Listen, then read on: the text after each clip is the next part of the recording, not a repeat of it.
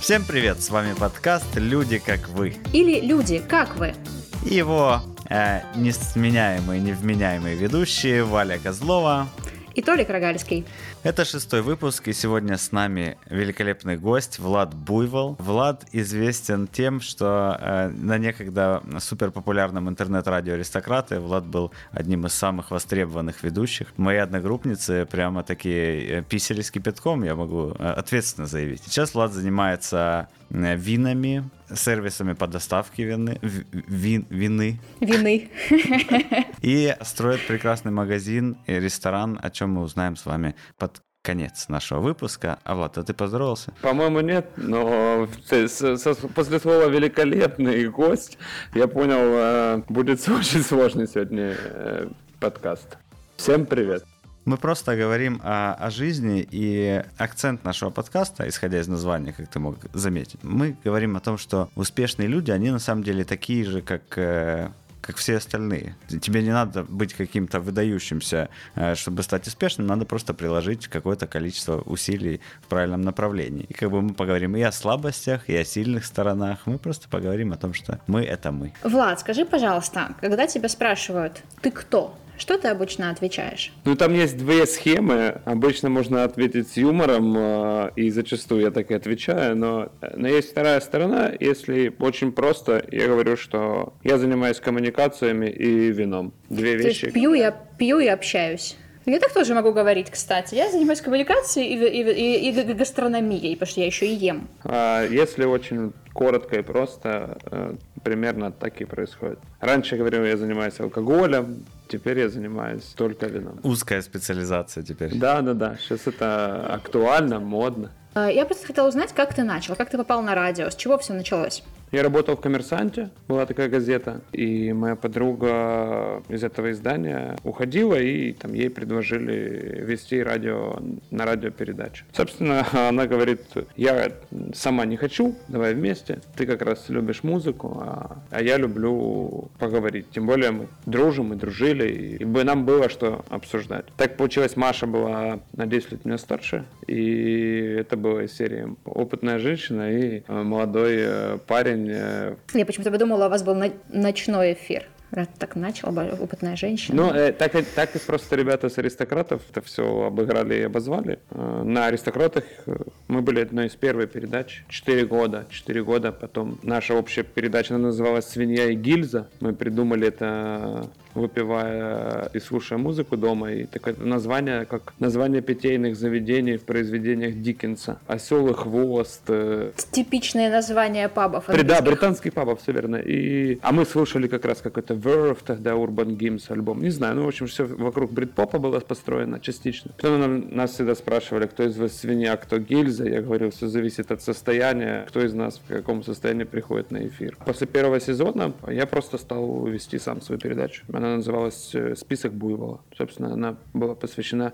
уже никаким не событиям, не обсуждениям, а конкретно музыке. Если вкратце, примерно так я попал на радио Аристократы когда-то. Скажи, пожалуйста, Влад, может ли быть каждый диджеем на радио? Я вот, например, был э, школьным диджеем. Э, я делал великолепнейшие школьные дискотеки, чувствовал толпу, включал как бы то, что нужно было. Но я вот прямо не чувствую в себе как бы компетенции быть диджеем на радио, потому что, наверное же, нужно как-то разбираться глубоко в истории музыки, как минимум. А не просто ставить мистера Креда в нужный да, момент. Да, и, и чуть-чуть штуку. Постав, поставить мистера Креда — это вообще классика. Это нужно уметь, нужно знать, во-первых, мистера Креда или вспомнить мистера Креда. Ну, Толик про школу говорил. Ты когда попал на радио, ты, ты знал это все? Есть важный момент. Музыка никогда не была основной работой. И это не было тем, чем я занимался профессионально. Музыка — это overall называю, но радиопередача, диджеинг, все, что с этим было связано, это было джобби. То есть это было хобби,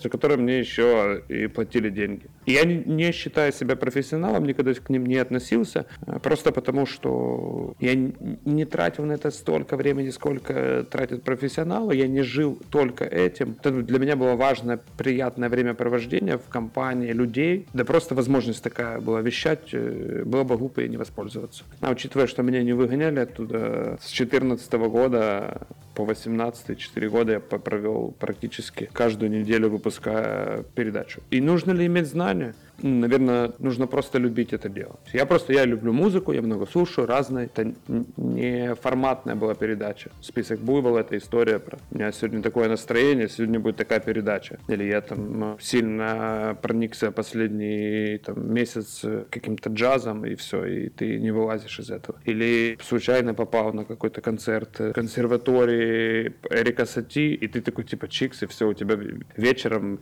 перед два часа э, классического пиано. Разбираться в этом нужно? Нужно, наверное, да, но э, опять-таки, если сравнивать, те люди, с которыми я работал, те, которые я знаю, явно больше понимают и знают музыки, чем я. И, и, и относятся к этому по-другому. А чем ты зарабатывал, если это было джобби, и это, наверное, много денег не приносит? Э, я работал э, после коммерсанта, я работал в FMCG, в Филипп Моррисе, потом в Немирове, а потом у меня были уже свои проекты. По всем злачным FMCG прошелся, да? Да, да, да, да, да. Я выиграл джекпот. Э, прям э, не хватало там для полного счастья еще какой-то процесс фуд, крафт какой-то и все. Ну, в общем, я, да, я работал в корпорациях, в компаниях, по-разному их можно называть. Ну и там зарабатывал деньги. А все, что было связано с музыкой, это было больше в кайф и удовольствие. Закрывая вопрос первой главы нашего подкаста про диджейнг, э, хочу спросить, это дало тебе что-то в жизни? Просто есть вот э, много некогда популярных да, диджеев, которые сейчас э, известны тем, что они очень бедные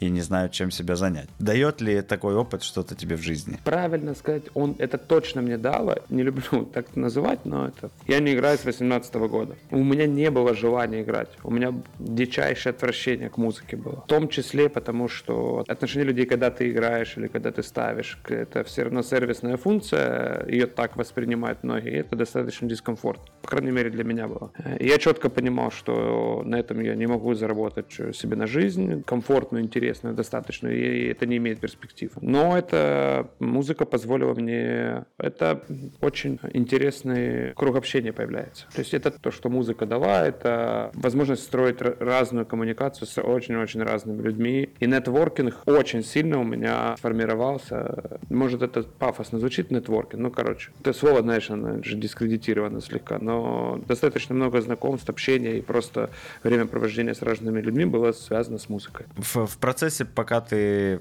там э, составлял плейлисты, ты работал в больших компаниях, и вот после того, как ты ушел из Немирова, ты открыл, я так понимаю, свое коммуникационное агентство. Это почти, ну, не совсем корректно. А, я ушел, и мы э, делали с э, партнерами проект, который назывался «Барометр». Это больше связано было с алкоголем в том числе. И я был как э, руководитель, директор этого всего. Базируясь на этом, у нас было большое количество клиентов, с которыми мы работали раз в год. А я подумал, блин, глупо с ними не коммуницировать и не, не делать ничего в течение года. И так было придумано агентство с моим партнером Катей Михаленко. Она была в барометре, отвечала за коммуникацию, а я за всю организацию. И Катя, мы с Катей придумали сделать компанию такую. И потом я вышел из барометра и продолжил развивать дальше агентство вместе с Катей. То есть у нас просто был пул клиентов, контактов, с которыми мы все время коммуницировали в течение года. Я говорю, так давайте для них делать проект. А что это были за, за клиенты? Это были мы работали бары? Всегда. И... Нет, это, это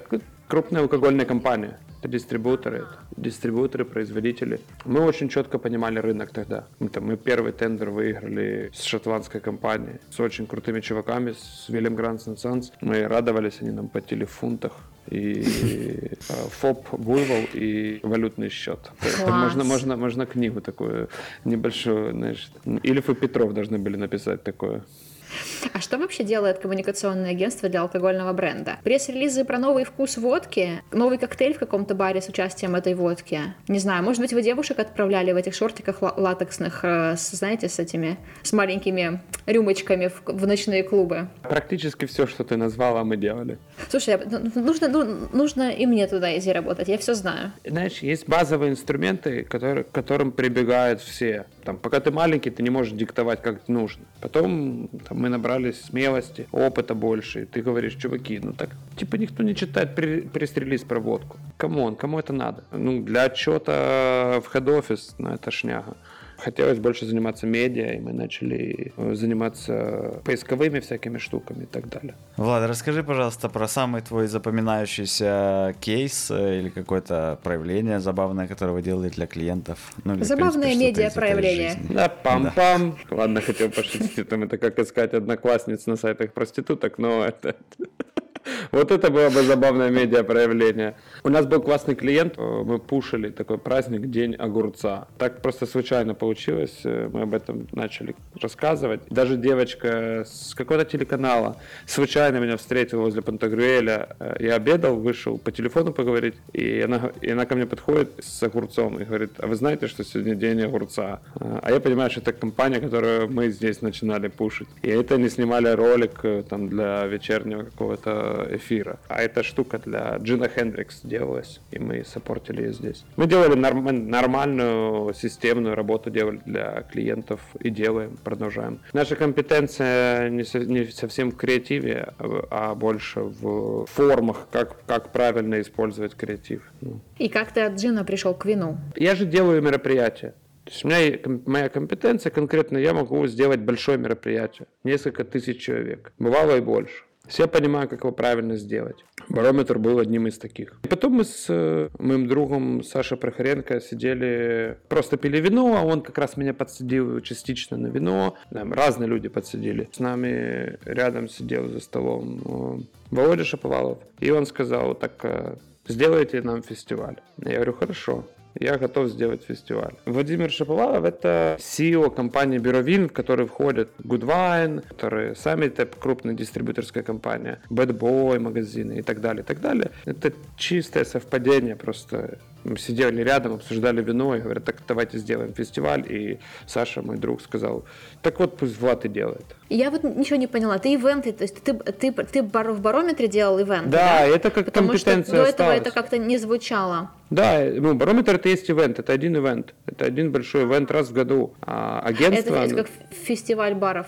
Да, да? Все, ну, чуть это больше. Конкурс. Там все было. У нас было это фестиваль баров, конкурсы и международных. И журнал еще есть такой. Есть такой же? Ну, мы, мы издавали его вместе один раз, каждый ивент. Ага. И потом я вышел оттуда и продолжил заниматься только агентством. Агентство делало все, разную рода коммуникацию. Но меня лично попросили. У тебя так мало седых волос, прямо не верится, что ты ивенщик. Как у тебя, как тебе удалось пройти это, и, и ты как бы Просто нужно лет... делать одно мероприятие в году. Ага. Нужно делать одно вот мероприятие. секрет. На самом деле, я не верю в то, что ивенщики это прям вот э, постоянно с чашечкой кофе в пластиковом стаканчике, сигареткой и на нервах. Что вопрос э, подготовки твоей, насколько ты знаешь, что ты хочешь в конечном итоге получить. И зачастую нервы это от некомпетенции это и отсутствия э, хорошего правильного планирования. Ну, все же начинают с чего-то. Ты не можешь в первое мероприятие войти профессионалом подготовленным. И, конечно, переживаешь. Я переживал больше, когда работал в Филипп Моррисе, знаешь, у меня, или в Немирове. За карбу, за, за свою? Ну, за карму, я думаю, теперь, понимаешь. В общем, и так получилось, что меня попросили сделать фестиваль, и вот мы придумали название, брендинг, и эта вся история называется Supernatural. Потому что вино натуральное если э, ты как переводчик должна была сказать, что это сверхъестественное. Нет, ну э, это уже как бы совсем было бы э, не смешно. Ну то есть тут игра слов, да, от, от натурального. А натуральное вино в отличие от какого вина? Мне не нравится сама definition natural. То есть мне это не нравится. и мне это, да, угу. мне э, это не совсем корректно. Нет такого понятия, как natural wine. Каждый может трактовать его как хочет. Мне, мне, мне ближе там не вмешательство, производство вина. По факту это профессионализм винодела, его не вмешательство в производство вина и в конечном итоге получение очень крутого продукта. Это значит, что не добавляется ничего во время выращивания винограда, это ручной сбор, это э, не добавление серы для стабилизации продукта в буты при бутылировании. Это если очень так шапочно, по базовым принципам пройтись. И эта вся история мне близка после работы как раз в больших корпорациях. Я понимаю, что это мой путь, это не мой путь. Но Natural это просто понятное для всех обозначение. Ну, как понятно, по крайней мере, для тех, кто частично в теме, сложнее там говорить про биодинамику и еще больше в это углубляться. В общем, это, это вина, которые low intervention, с минимальным вмешательством или не вмешательством в производство этого вина. Ну смотри, угу. получается так. Люди начали делать вино, потом они э, начали улучшать свои технологии, добавлять какие-то химические элементы для стабилизации брожения. Технология развивалась, развивалась, развивалась и развилась в то, что сейчас продается в магазинах. Как бы об, об, обычное вино, да, есть натуральное, а есть, скажем, обычное, да. Так э, почему возврат к истокам, к оригинальным э, методам производства вина это хорошо? А не, а не шаг назад?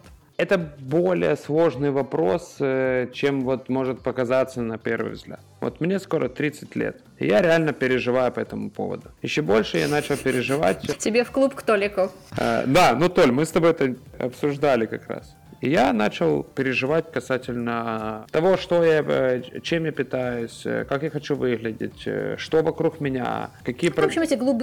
глубинные вопросы, как я выгляжу, все... нравлюсь ли я все еще женщинам, не, понимаю. Меня, меня это мало смущает. Меня как раз интересует, да, женщинам я особо не, не претендую. Не интересует, хорошо. Да, меня за, за, в соседней комнате, да, в соседней комнате просто женщина сидит, я же не могу сказать.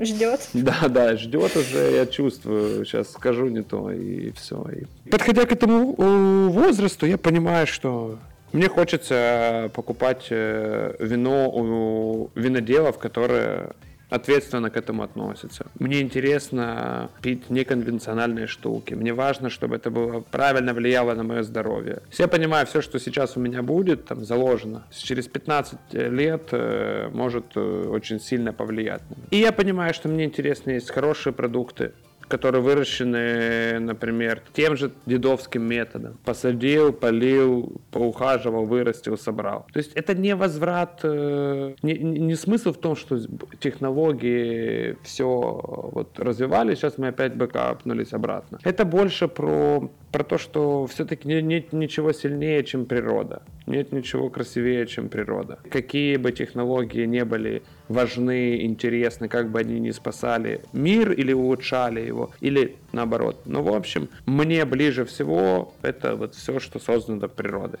Или в связке человека и природы. Я думаю, это можно сравнить вот с этим тостерным хлебом, который может храниться полгода, да, и хлебушком, испеченным руками в печи на какой-нибудь заквасочке, вот таким, который мы любим кушать э, с авокадо. Да, ты четко понимаешь, на этом очень сложно зарабатывать. Это не конкурентный продукт, но это продукт. Хороший продукт это очень дорого, и это сложно. И вот это все типа, возраст, э, поиск хороших продуктов, интерес э, к производству, все, все, все как-то так все совпало э, в один момент, и эти вина мне и эти продукты стали вот интересны. Расскажи, Влад, вот я видел в Гудвайне прямо огромные есть стеллажи, отдельно стоящие с натуральным вином. Как выбрать это вино? Ну, то есть, или, в принципе, как выбрать любое вино. Ты приходишь, эти все этикетки, но они плюс-минус, там, бутылки одинаковые, этикетки разные. На что надо обращать внимание? У меня э, есть дружбан, который сам сейчас производит вино. Артурчик. Э, и он рассказал классную историю. Говорит, э, ко мне подходит... Это Артур Аруджалиев. Уважаемый человек. Короче, Артур рассказал классную историю. И она мне вот, э, я примерно так же отвечаю. Когда к тебе кто-то приходит, говорит, слушай, а как вот посоветуй какое-то что-нибудь такое, вот эту вашу органику, биодинамику, не натуральное вино посоветуй. И Артур товарищу своему задал вопрос, так а что ты сейчас пьешь? Какое вино ты сейчас пьешь? Говорит, не, ну я пью молдавское, там, пуркари а тебе нравится? Ну, вообще-то очень, да. Ну, тогда, значит, даже не лезь никуда. В смысле, если тебя прет уже эта штука, и у тебя нет потребности чего-то нового, то лучше не залазить на что-нибудь тяжелое. То есть, если ты эмоционально получаешь удовольствие от того, что ты пьешь, чувак, ну, в этом нет смысла. Дальше есть другой вопрос. Это э, интереса. Если у тебя есть интерес, и ты понимаешь, что ты хотел бы пробовать разное, нужно, на, на, есть понятие напить свое. Нужно на, на, напить свое. Просто пробовать разное, начиная от самого дешевого, плюс плюс-минус в этой тематике. И просто пить нравится, не нравится, нравится, не нравится. Создавать собственную систему координат. И, и дальше уже в нем двигаться. Это если про менее осознанный путь. Более осознанный путь просто пить и читать, что ты пьешь. То есть просто понимать, окей, ага, этот, этот такой чувак с этого региона, мне, мне понравилось. Вот для себя ты делаешь. Мне вот понравилось, я хочу пить что-то похожее. И ты маустовно для себя пишешь такие. Окей, мне нравится Франция, вот такая стилистика. Хорошо. Э, потом через... Вино же это бесконечный поиск. Сегодня тебе нравится эта стилистика, потом бах, и ты там, хочешь что новое. Можно найти, искать, искать, искать все время разное. Как выбрать вино, нужно подойти к сомелье и сказать, мне нравится вот это, я хотел бы что-то поинтереснее, но типа дороже или дешевле. Потом ты начинаешь отличать его дальше. Ты запомни, ты ведешь там, не знаю, вино ведешь и пишешь для себя, не для людей, а для себя, как свои винные. Попробовал и о, вот это мне понравилось, это нет. Потом показал сомелье, говоришь, хотел бы что-то такое, только другое. Там, и все. Вы, вы, выбирать самому это, не зная ничего, практически всегда мимо будет. Маленькая сноска. Вивина — это приложение для того, чтобы отслеживать, что ты пьешь, посмотреть информацию о вине, можно сканировать бутылку, читать про это вино, и там куча разных прикольных штук. А, кстати, биодинамические органические вина в Вивина есть? Их уже туда добавляют потихоньку? Нет, там все есть. Есть отдельное приложение к этому всему. Есть Raisin, французское приложение, как раз про natural wine. Если Вивина там все подряд, там больше сидят вот эти А или снобы, Б, желающие такими казаться, то Рейзан это больше приложение как раз конкретно для любителей Nature Wine. Мне кажется, подойти к сомелье и сказать мне как вот такое только что-то поинтереснее, это как подойти к дизайнеру и сказать поиграйся шрифтами. Ну, то есть очень Не, ну так ты можешь, фраза. да, но ты ему говоришь, смотри, мне нравится, ты же как с дизайнеру, ты пишешь бриф, смотри, вот вот такое направление, direction такой. Ты же не пишешь ТЗ, типа, сделай мне просто красивый шрифт. Ты приходишь ему говоришь, мне там, мне как гельветика, только по-другому. Только с засечками, пожалуйста. Да, да, да, да, да. Окей, я знаю, Влад, что ты сейчас э, ходишь на курсы по изучению вина. Да. Там ограничишься только натуральными винами Наоборот. или там про все подряд? Расскажи, чему там учат, э, зачем это тебе, как долго это длится? Я считаю, что для того, чтобы быть в чем-то успешным, нужно очень хорошо и четко понимать предмет. Нужно быть профессионалом. У меня нет образования, но я профессионального. Но свой, э, свой какой-то начальный уровень я напил. Для того, чтобы систематизировать знания и дальше развиваться в этой теме, я пошел получить классическое базовое видное образование. Что это значит? Это строится на основе FSET, я не помню точно, как расшифровывается эта аббревиатура, то есть это некая организация, которая систематизировала подход к описанию и оценке вина. На этих курсах мы, в принципе, оцениваем вина по определенной шкале, по определенным э, параметрам, э, критериям, вкусовым э, качествам и так далее, и так далее. Это дает тебе, как говорит наш преподаватель, roadmap. Ты по вот этой карте ты оцениваешь вина. Это позволяет тебе свою вот ту систему координат, только это уже там сертифицированная, скажем, система координат. Если до этого ты напил просто свое, здесь ты глубже изучаешь. Плюс ты изучаешь частично процесс производства, и ты понимаешь, понимаешь уже дальше, чем процесс производства, чем регионы, чем ты начинаешь понимать, откуда берется разница в вине, чем отличается это, э, этот регион от этого. Или, например, ты наконец-то понимаешь, чем разница 16 год и 17 Если раньше тебе казалось, чуваки, типа, come on, все виноград. Ну, отжали, погнали, типа, ничего сложного. На самом деле, от количества осадков, количества солнечных дней э, зависит вызревание винограда. И ты думаешь, а, окей. Я не претендую на то, что я могу сейчас определить. Я просто рассказываю, как хорошие студенты могут понять э, про вины. То есть, если это жаркий год, это одно, один вкус. Если это холодный год, это другой вкус. Вот ты смотришь на бутылку. Э, две одинаковые бутылки разных лет. Как можно быстро понять, какой год лучше взять? Ну, если не смотреть на цену. Понять, если не знать никак. То есть это, это, это только знание. Это не тема про угадать. Ты этого никогда не угадаешь, если ты не знаешь что. Ты же не можешь запомнить, что там в таком-то регионе Франции 17 год была идеальная погода. Как это запомнить? Это надо где-то посмотреть. Ну, можно посмотреть и понять, да. Есть э, в классическом виноделии, есть в том числе понятие оценок, выставляются оценки профессионалами, и они дают комментарии. Но это в том числе, это в том случае, если ты хочешь в этом разбираться. Если тебе хочется просто попить вкусного, я бы даже даже не запаривался. Надо найти свою стилистику и все. Я хотела сказать о самой ужасной истории в своей жизни, связанной с вином. Я познакомилась с парнем, он позвал меня на дегустацию, даже не на дегустацию, а на какое-то винное мероприятие. Я пила вино, конечно, ну как все, там, ну, вечером бокал, ничего об этом не понимая. А на этом мероприятии в Днепре, в обычном, в принципе, таком ресторане, нам предлагалось пить вино и заполнять по нему карточки, грубо говоря, э, указывать, как мы думаем, какого региона это вино, из какого сорта винограда, какого года и там что-то еще. И я просто охренела. Вообще, какого черта, я, каким образом, вообще кто-то. Там еще было два сомелье, которые вроде как играли против нас, участников. Каким образом кто-то вообще может понять по вкусу вина? Ну ладно, сорт, я еще, наверное, могу это допустить. Регион, ну, я уже теперь знаю, что есть там Франция, есть там, не знаю, Южная Америка, и оно как-то тоже можно отличить. Но, например, год, этот вот винтаж и вот это все, я была просто в диком шоке, особенно когда ко мне обращались и просили что-то прокомментировать. Вот как вы думаете, Валентина, какой это год? Я прям, мне кажется, это прям сказала, вы что, с ума все тут посходили? Вообще, откуда это можно вообще знать? Ужасное было мероприятие, ужасное. И... Ты с парнем больше не общалась? Э, да нет, вот э, кольцо на пальце от него, но э, сам, сам подход, и, кстати, эти, эти виноделы, эти сомелье, точнее, не виноделы, сомелье, они проиграли в пух и прах одной женщине, которая, видимо, просто, это был ее вечер, и она, лучше бы она пошла в казино и выиграла бы эту сумму, потому что это было такое же казино, как и любое другое, как по мне. Прокомментируй, пожалуйста, как это вообще возможно? Это все напить свое, тренировки, опыты, углубленные знания. Но на самом деле это все в моем мире отчасти снобизм, отчасти, да, это профессионализм большой, но для меня лично вино это больше про эмоцию. То есть я пошел, потому что я занимаюсь этим, мне, и мне интересно, и мне важно понимать. И иметь какую-то систему координат и знания системные важно для работы в любом бизнесе. Вино же это про эмоцию, которую ты от него получаешь. А какую эмоцию? Тебе веселее становится? Ну, это от любого алкоголя. Что это за эмоция? Расскажи. Мне сложно характеризовать конкретно, что это. Э, это что-то очень приятное или очень, э, очень какое-то родное или наоборот абсолютно инородная, э, инородная тема, и ты не хочешь это пить.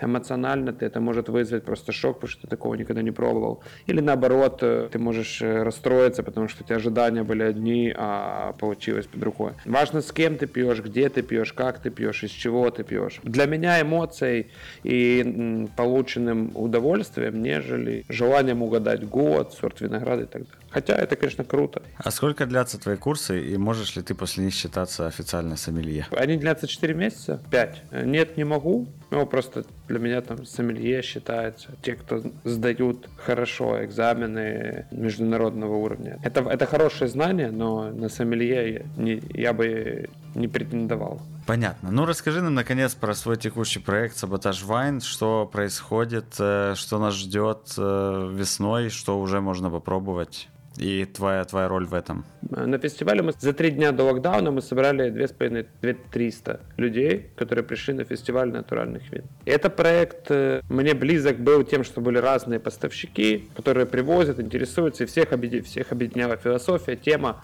интерес к таким винам, к таким производителям. И как следствие мы с Володей начали работать над проектом приложения для выбора и доставки э, Natural Wine. Это как одна часть. И вот мы работали 9 месяцев над, над брендом Саботаж, над идентикой и параллельно разрабатывали приложение, параллельно строя Э, офлайновый магазин, э, где будет э, SKU Natural. И до того, как запустить магазин, мы запустили приложение. Это приложение для B2B и для B2C для конечного потребителя и для бизнеса по выбору и доставке Natural Wine. В моем мире мне хочется, чтобы это был marketplace, где все фанаты, которые привозят в Украину и дают возможность, как marketplace для Natural Wine, оно уже доступно на самом деле, можно пользоваться и заказывать. И после Украины я бы хотел его пушить и промоутить в других странах. Слушай, а вот такой вопрос. Вот у вас marketplace. А как вообще понять, кто из производителей, грубо говоря, я могу купить э, там 200 килограмм винограда, подавить его, как-то там его в своих баночках в подвале у бабушки перебродить, разлить красиво, наклеить и наклеить и, грубо говоря, продавать. Это вообще нужны какие-то лицензии, какие-то санэпидемстанции, так То просто так не получится, да? В нашей стране вообще просто так ничего нельзя, чтобы получилось. Объективно здесь, э, в принципе, сложно делать бизнес, а правильный бизнес еще сложнее. Но от этого и веселее. Нет, отвечая на вопрос, просто так взять и сделать вино невозможно. Это лицензии, это сложности на всех этапах, во всех процессах. Как определить э, во-первых, ты отбираешь поставщика, все-таки ты знаешь производителя, ты общаешься с ним, ты спрашиваешь его про ценности и так далее, и так далее. В том числе мне это, эта вся тема близка тем, что если ты просто один раз обманешь, ты никогда не вернешься в, в этот бизнес. То есть здесь все настолько честно, чисто и прозрачно, что там, некоторые производители вина, он может тебе сказать, ну, ребят, честно, налажал на производстве, не пошло так, как хотел, пришлось добавить там, чуть-чуть серы, э, просто чтобы доехал. Да, тяжелый год, было сложно. И вот, или, например, бывают такие чуваки, которые, я не делаю в этом году вино, у меня не получилось, или плохой урожай, я считаю, что будет не то. То есть вот эта чистота, прозрачность отношений, это то, чего нет в современном, ну, есть, но не так, как много, как бы хотелось. Э, и ты понимаешь, что у тебя классный продукт, тебя классное вино, честный, мне нравится честное понятие. Это, это классическая маркетинговая история. Э, честная цена, или, например, э, э, якість королівська, ціна честна. Цена народна там была. Да, да, да. Цена да, народна. Да. Слушай, а как вообще в Украине с производителями вот такого натурального? их, они вообще есть? Ну, некоторые считают, что есть. Мое мнение, что они еще не понимают, что их нет. Оптимистично. А чего им не хватает? А, оборудования, винограда, профессионализма?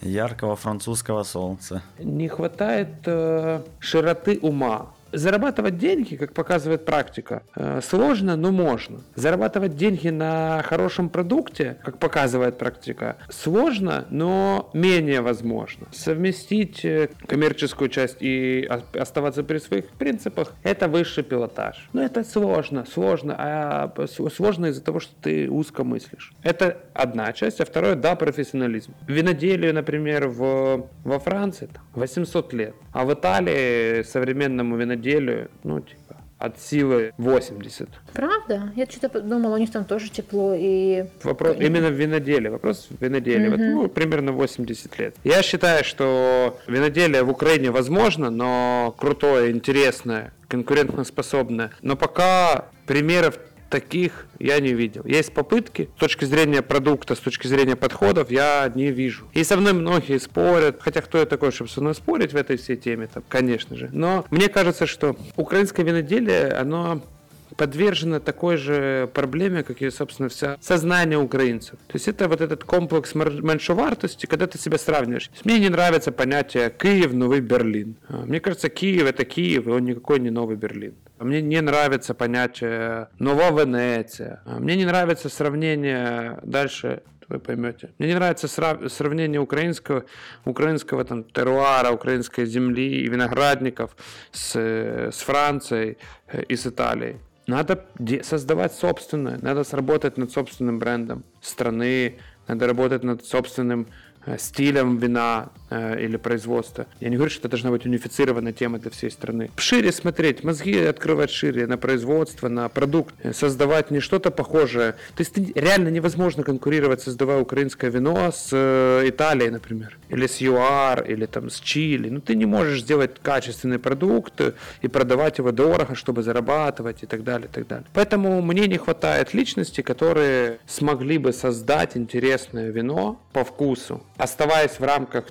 ценностей и принципов, при этом еще и сумев на этом зарабатывать. Это, как я говорил, связано с тем, что у нас нет истории виноделия практически. Это вся советская тема советского виноделия как такового не было. Это было производство продукта, э, содержащего виноматериал. То есть это не, не творчество, это не созидание. Но очень хочется, чтобы появились молодые виноделы. Тема с гаражным виноделием очень крутая в мире. Просто в это нужно сильно-сильно верить и хотеть. И нужно, иметь, и нужно быть очень-очень креативным в, этом, в этой теме для того, чтобы создать интересный продукт. Для того, чтобы быть креативным в этой теме, нужно очень хорошо в нем разбираться и творить, а не кого-то там пытаться быть на кем-то похожим. Ну, короче, сложная штука. Тут без э, того, чтобы пробовать и сравнивать, сложно. Без бутылочки вина не разберемся. Да, да. да. О, видишь, девочки ладно. бокальчиком, Толя, бутылочка. Кто свои, у каждого своя доза норма. Слушай, Влад, а нет ли у тебя мечты, может быть? Может быть, не сейчас, а немножко там на старости, о своем виноградничке, чтобы как челентано, знаешь, в шортиках давить его, потом э, бродить его, растить, а потом продавать в каком-нибудь ресторанчике милом. Скажем так, ты начинаешь об этом э, мечтать, когда ты закрыл свои базовые потребности в жизни. Я до закрытия своих базовых потребностей в жизни еще пока не добрался. Это раз. Во-вторых, что-то мне подсказывает, что я не сильно фанат работать руками. Смешная двусмысленная шутка. Да, да, да. У нас есть э, такой чувак, мы недавно его привезли. Зовут Габрио Бини. Ему примерно 80 лет. Он делает вино с сумасшедшей странной этикеткой, со стрелой на бутылке. Его спрашивают, а как долго можно ваши вина выдерживать? А он отвечает, честно, я вином занимаюсь последние 6 лет, я хз. Может быть и можно. Может быть и нельзя. Дольше шести лет никто не держал. я, не, я знаю. не знаю. Я, говорит, я не знаю. И мне вот, то есть я сейчас сказать точно, наверное, скажу, я не знаю. Звучит все классно, но загадывать не буду. Мне интересно это наблюдать, но это, это действительно сложный большой труд. Если вы заметили, все, чем я занимался, это сложно назвать тяжелым трудом. Слушай, ну на самом деле, где-то я сегодня читала, что не вся работа, которая выполняется, чтобы считаться работой, должна быть прям изнурительно тяжелой. Полностью согласен, да, да, да но для, для виноделия это важно. У меня есть один последний вопрос. Блиц. Будешь э, быстро отвечать, Я хорошо? Готов. I'm ready. Давай, раз, два, три. Ты сегодня пил? Нет.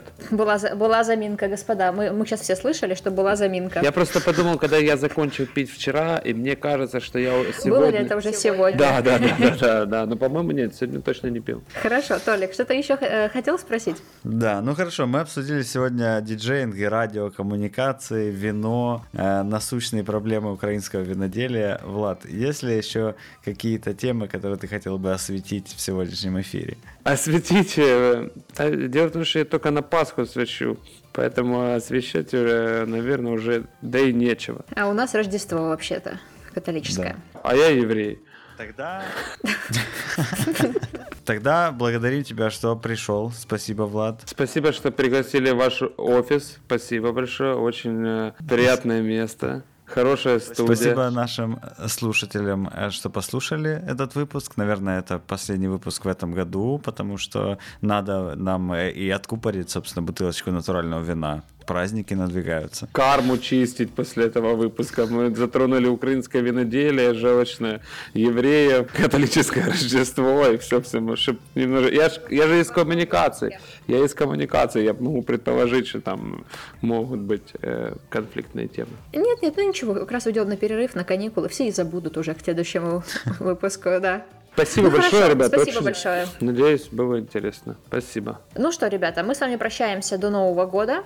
Всем хороших праздников. Будьте осторожны. Не заразитесь ничем по дороге. Всем пока. Пока. Пока-пока.